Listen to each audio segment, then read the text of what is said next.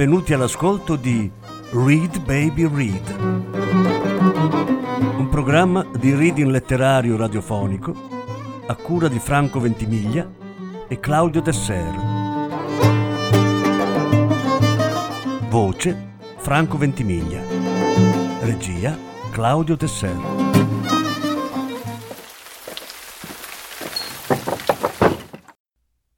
Michele Catozzi Marea tossica. Decima parte. Riguadagnarono l'uscita, accompagnati dalla penombra che stava calando sul petrolchimico. Il guardiano alla portineria 6 li squadrò senza molta convinzione. Sembrava stesse per chiedere conto di quell'ammasso di roba che avevano in macchina. Poi forse si ricordò che erano poliziotti e che non era il caso di ostacolare le forze dell'ordine. Diede così il via libera, accennando a uno sfuggente saluto militare, retaggio dei tempi in cui i guardiani, all'epoca arruolati tra ex poliziotti, carabinieri e guardie carcerarie, erano usi a gesti di ossequiosa sottomissione verso i dirigenti del petrolchimico. Chissà, avrebbe dovuto dirglielo a Favaron, che avevano scassinato il portone della palazzina. Manin, portaci a mangiare qualcosa ordinò il commissario. Conosco un posto qui vicino. Si fermarono in un locale nuovo di zecca, ricavato in uno dei vecchi edifici industriali di Porto Marghera, nella zona degli insediamenti più antichi, quelli tra il cavalcaferrovia di Mestre e via Fratelli Bandiera, una storica arteria che da sempre contrassegnava il confine tra l'area residenziale di Marghera e quella industriale. Il bar sorgeva poco lontano dalla Darsena e dal ponte sospeso che tentava di dare un tocco di eleganza postmoderna a una zona in fase di deindustrializzazione a macchia di leopardo. Secondo Aldani sarebbe invece stato meglio radere al suolo tutto e ricostruire di sana pianta. Quando entrarono, una ragazza dietro il bancone li accolse con un sorriso sbagliante ma fu subito chiaro che le attenzioni erano tutte per Manin, che in effetti aveva un certo suo fascino. Ora capisco, commentò Zurlini con un sorrisetto complice. Qui sei di casa, o sbaglio? In un certo senso, rispose Manin tenendosi sul vago. Si riempirono un vassoio di tramezzini e altre stuzzicherie e si sedettero a un tavolino. Erano esausti, Quell'inaspettata attività di trafugamento li aveva provati nel fisico. E frazione e furto, bofonchiò Zurlini con la bocca piena. Già, proprio un bel furto con scasso, aggiunse Manin. Quando lo saprà la giudice. Zurlini! Mi scusi, dottore. Sentite, ragazzi, noi siamo il braccio operativo della legge. Senza un mandato, insistette Manin. Siamo intervenuti per evitare il rischio che le tracce si disperdessero in forza di una norma del codice di procedura penale, accertamenti urgenti e sequestri sui luoghi, sulle cose e sulle persone. Dice proprio così, più o meno. Che articolo sarebbe? Ha importanza? No, no, si difese l'ispettore alzando le mani. Perciò abbiamo proceduto a un sequestro. In un certo senso, ora ti senti più tranquillo? C'era davvero un rischio di dispersione. No, ma facciamo di sì, ok? Certo che abbiamo avuto davvero fortuna, commentò Manin prudente, cambiando discorso. In effetti, mia moglie direbbe che si è trattato di legge di attrazione. Gli schedari ci sono venuti incontro perché era destino che così fosse. Nessuno osò commentare quell'affermazione strampalata, preferendo concentrarsi sulle ottime pizzette di pasta sfoglia prima che sparissero. Un giro di caffè e poi andiamo, ordinò il commissario quando il vassoio fu vuoto, facendo un cenno alla barista.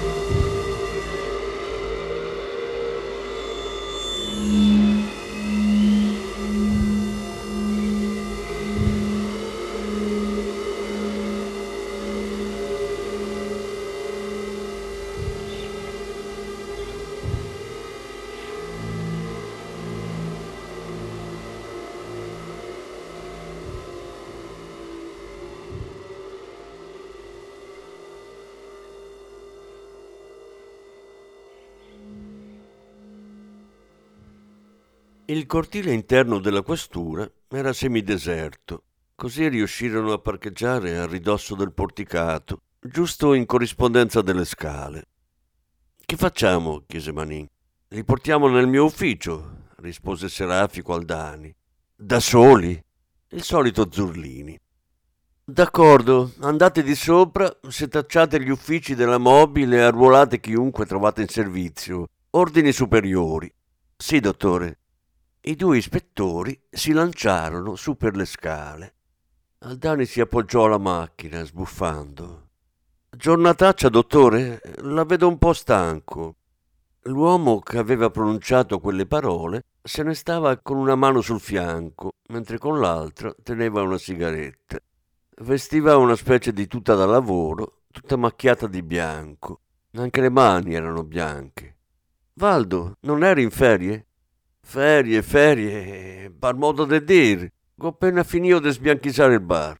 Se non lo faccio in questo periodo. Ah, si vede, infatti. Ti è rimasta un po' di pittura da dare sui muri? Lo provocò Aldani con un sorriso. Bisogna arrangiarsi, dottore. In bianchino fai da te. A spese tue o del ministero? Scherza? Domanda sciocca. Quando tornerai a deliziarci con i tuoi fantastici panini? Lunedì si riapre. Dalle scale sciamò un gruppo di poliziotti dalle facce perplesse. Buonasera, dottore. Ah, dottore, che succede? Che dobbiamo fare? Tranquilli, dovete solo portare tutta quella roba nel mio ufficio. Ah, beh, commentò uno interpretando il pensiero di tutti. I cassetti degli schedari erano appoggiati ovunque, sul pavimento, sulle sedie, sulla scrivania. Ogni centimetro disponibile del suo ufficio era stato utilizzato. Aldani osservava soddisfatto, dando le spalle alla finestra. I cassetti erano stati messi alla rinfusa, senza rispettare l'ordine con cui erano inseriti negli schedari. Per fortuna Manin gli aveva suggerito di numerarli prima di toglierli, usando il mozzicone di matita che si era ritrovato in tasca, in modo da poter ricostituirne l'ordine una volta che fossero riusciti a recuperare anche i mobili. E così nel suo ufficio si susseguiva il B7, il C3, il C5, la 2, il B6, il C8, la 4. Dottore, io andrei, disse Manin affacciandosi sulla porta. Vai pure, a domani. Hai avuto proprio un'idea geniale. Prego, quella di segnare i cassetti. Mi disturbava che l'ordine naturale andasse perduto. Arrivò la chiamata di Anna. Aldani concedò il collega agitando la mano. Che fine hai fatto? Sono ancora in ufficio, ho avuto una giornata movimentata. Altri cadaveri? No, stavolta abbiamo fatto un'incursione per recuperare delle vecchie schede. Molto interessante, sembra un lavoro da archivisti. E infatti ora sono qui con me. Chi? Gli schedari, o meglio i cassetti. Gli schedari dobbiamo ancora recuperarli. Però siamo riusciti a preservarne l'ordine naturale. Capisco, magari non proprio tutto. Quando ti racconterò sarà più chiaro. Non vedo l'ora. Hai intenzione di rimanere lì tutta la notte in adorazione dei tuoi schedari? Certo che no. Bene, allora sbrigati, che qui scalpitano.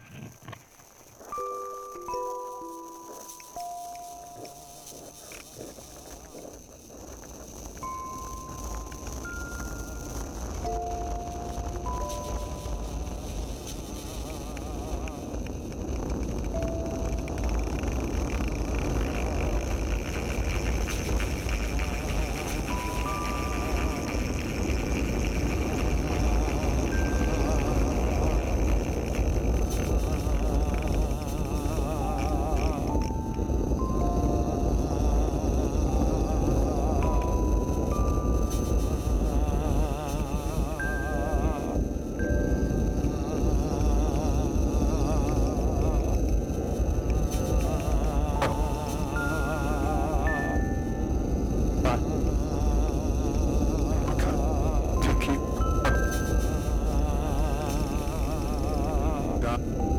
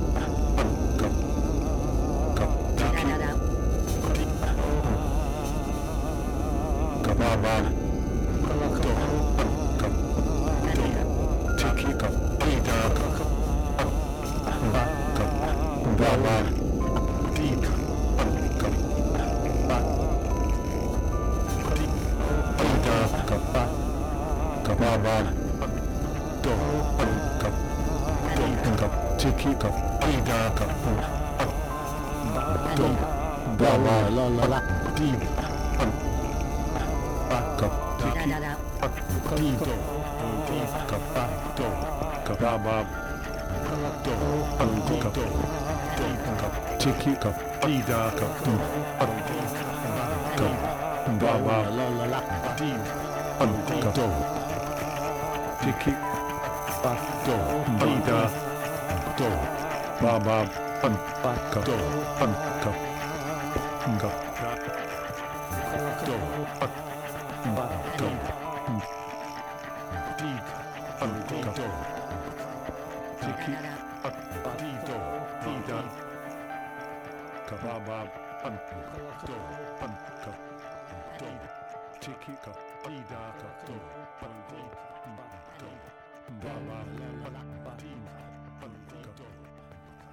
Venerdì 11 gennaio 2013.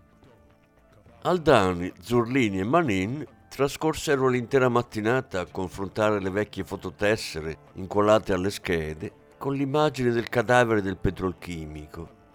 Risalivano agli anni 70, se non prima, ed erano state scattate per la maggior parte con le macchinette automatiche che all'epoca imperavano. Nessuno fu però in grado di trovare la minima somiglianza. O meglio, almeno metà degli operai ritratti somigliava al morto. Insomma, sembravano tutti uguali, visto che il cadavere doveva avere almeno 70 anni. Aldani si rese conto di quanto velleitaria e soprattutto inutile fosse stata la sua incursione al petrolchimico. Capiva che la Privieri aveva consentito soltanto per fargli sbattere il muso contro la realtà dei fatti. Identificare quel cadavere era impossibile. Si sentiva in colpa nei confronti dei colleghi, ma dentro di sé era convinto di aver fatto una cosa che comunque andava fatta, a prescindere dall'esito riguardo all'indagine. Erano tutti stanchi. Manin, lunedì tu e Zurlini andate al petrolchimico a recuperare gli schedari. Allora non stava scherzando. Certo che no. Così non va bene lo stesso, disse Zurlini, indicando la distesa dei cassetti. Tu cosa dici? L'ispettore allargò le braccia. Fatevi dare un furgone senza insegne dai ragazzi della sezione motorizzazione. Meglio non dare nell'occhio, eh? Commentò ironico Manin. Esatto, ora andate. Ci vediamo lunedì. Lunedì 14 gennaio 2013. Stiamo rientrando, dottore, annunciò Manin. Tutto a posto? Sì, gli schedari sono nel furgone. Qualcuno vi ha fatto problemi? No, abbiamo soltanto mostrato il distintivo all'ingresso. Avremmo potuto fregarci mezzo petrolchimico e nessuno avrebbe avuto nulla da obiettare. Meglio così, ci vediamo dopo. Non è che li vuole nel suo ufficio, vero? Gli venne un moto di buon cuore. No, intanto appoggiateli nel porticato. Decise che fosse giunto il momento. Telefonò per assicurarsi che la Privieri fosse nella sua stanza, quindi uscì per recarsi in procura. Caro Aldani, che succede? Trovato qualcosa di interessante? In un certo senso, dottoressa. L'altro giorno abbiamo fatto un sopralluogo nella vecchia palazzina direzionale del petrolchimico. Abbiamo recuperato alcuni schedari sopravvissuti non si sa come alle vicende societarie che ben conosciamo. Sembrano risalire proprio al periodo che ci interessa, quello in cui un operaio che avesse lavorato agli impianti CVM e che oggi avesse l'età di 70 anni avrebbe avuto una forte probabilità di contrarre l'angiosarcoma epatico. Un vero colpo di fortuna. Infatti ancora non riesco a capacitarmene. Ma c'è un problema. Non mi dica. Già, tra l'epoca in cui sono state scattate le foto e oggi ah, ci sono almeno 40 anni. Immagino che anche se vi imbatteste nella foto da giovane del cadavere del petrolchimico, non ve ne accorgereste. Esatto. E ciò la sorprende. No, tutt'altro. Al momento mi era sembrata un'idea brillante, ma era evidente che non avrebbe potuto funzionare. Io e i ragazzi abbiamo riguardato tutte le foto decine di volte, ma senza risultato, o meglio, con troppi risultati, il che è lo stesso. Mi chiedo come mai lei mi abbia lasciato fare. Forse perché se le avessi detto di no lo avrebbe fatto lo stesso? Dice? Non c'è dubbio. Forse ha ragione. Al Danni lei quella cosa doveva farla, punto. Prima o poi capirò perché questa indagine le sta così a cuore. Ora si sente meglio? Sì. Bene. Mi dica, da quanto ho capito gli schedari ora sono in questura, giusto? Sì, infatti, nel mio ufficio. E naturalmente non esiste un verbale di sequestro. No, visto che io non ho mai emesso un ordine di sequestro. In effetti, vi hanno lasciato portare via tutto senza dire una parola. Sì, se la dottoressa avesse saputo delle tronchesi e di quello che i ragazzi avevano appena fatto. Senta Aldani, visto che quegli schedari si sono dimostrati del tutto inutili che ne dice se li consideriamo un souvenir del petrolchimico e ci mettiamo una pietra sopra? Un souvenir? Ha presente il muro di Berlino fatto a pezzetti e inscatolato per i nostalgici? Ho colto la sottile allusione. Mi creda, è meglio così. Quest'indagine non sta andando da nessuna parte e se a breve non ci saranno novità, sarà opportuno archiviarla. Il commissario annuì con aria mesta. Mercoledì 16 gennaio 2013. Aldani si era preso un giorno di ferie. Era arrivato il gran momento. I mobili erano già presso il magazzino di un trasportatore al tronchetto, in attesa di essere prelevati dal barcone della Veneta Traslochi, con la quale aveva preso contatti per la consegna finale presso il suo appartamento in ghetto novissimo. Sedeva su una bitta da ormeggio, osservando l'acqua in eterno movimento. Il fiato si condensava in nuvole evanescenti che una brezza leggera ma pungente provvedeva a disperdere. Ora ricordo, esclamò un uomo alle sue spalle. È il poliziotto del trasloco. Aldani si voltò. Bravo, signor Visentin. Ma mi non capisco, dottor, continuò quello che indossava una felpa rossa con la scritta bianca Veneta Traslochi. E il già cambia idea. No, no, Visentin, sto solo portando qualche mobile per rendere abitabile l'appartamento. L'uomo era perplesso. Per cui torna ad abitarci? Sì, cioè no, è una storia un po' complicata. Non ho capito, ma va bene lo stesso. Allora noi carichiamo. Concluse avviandosi verso il compagno che attendeva poco più in là. Certo che i strani, sti poliziotti. Parve di sentire ad Aldani, ma non era certo. Gli uomini dei traslochi, sotto lo sguardo estasiato del commissario, cominciarono a palleggiarsi cartoni e imballaggi come fossero di gomma piuma.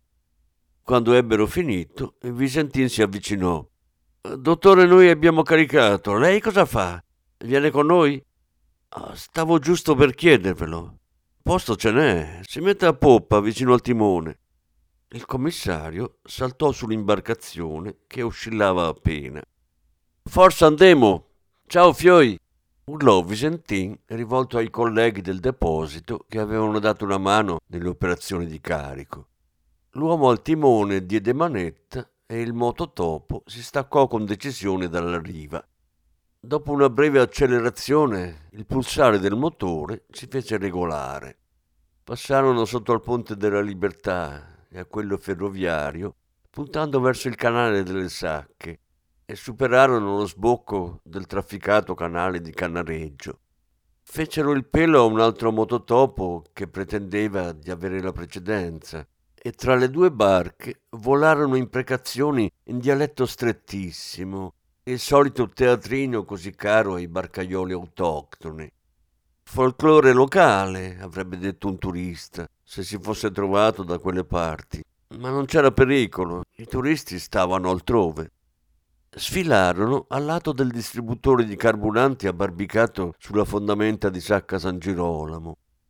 Imboccarono l'omonimo Rio e accostarono poco dopo il ponte in ferro del ghetto nuovo.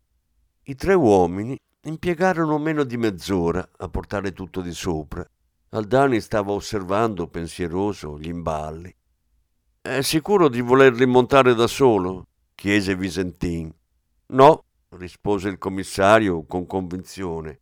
Anzi, non ne ho la minima intenzione. Stavo giusto pensando. Non si preoccupa, dottor, che pensiamo noi altri. Con un piccolo sovrapprezzo, naturalmente. Naturalmente. I due omoni si misero al lavoro, dandoci dentro con viti, bulloni e avvitatori. Aldani dava indicazioni su dove posizionare il mobile che aveva appena preso forma e loro provvedevano, sollevandolo come un fuscello. Dopo un'ora Vicentin si avvicinò ad Aldani con aria soddisfatta. Boh, noi altri cavaressimo a caffenio, dottor. Fu proprio in quel momento che gli venne l'idea. Ah, no, non ancora. Prego? Ci sarebbe un piccolo trasporto extra, se siete d'accordo, si intende. Dove? Vi spiego strada facendo. Va bene, con un piccolo sovrapprezzo, naturalmente. Naturalmente. Scesi al pianerottolo del secondo piano, si aprì una porta e ne uscì una vecchia dai capelli bianchissimi. Signor Nicola! Signora Rosetta! Allora si è deciso a tornare con la famiglia. No, per il momento restiamo tutti a Mestre. E quei mobili allora? Soltanto un divano letto, un armadio, un tavolo, qualche sedia. Insomma, il minimo indispensabile per rendere l'appartamento abitabile. Capisco. Che peccaccio. Qualche volta verrò con tutta la famiglia. Mi raccomando, passate a trovarmi. Non mancheremo, signora Rosetta. A presto.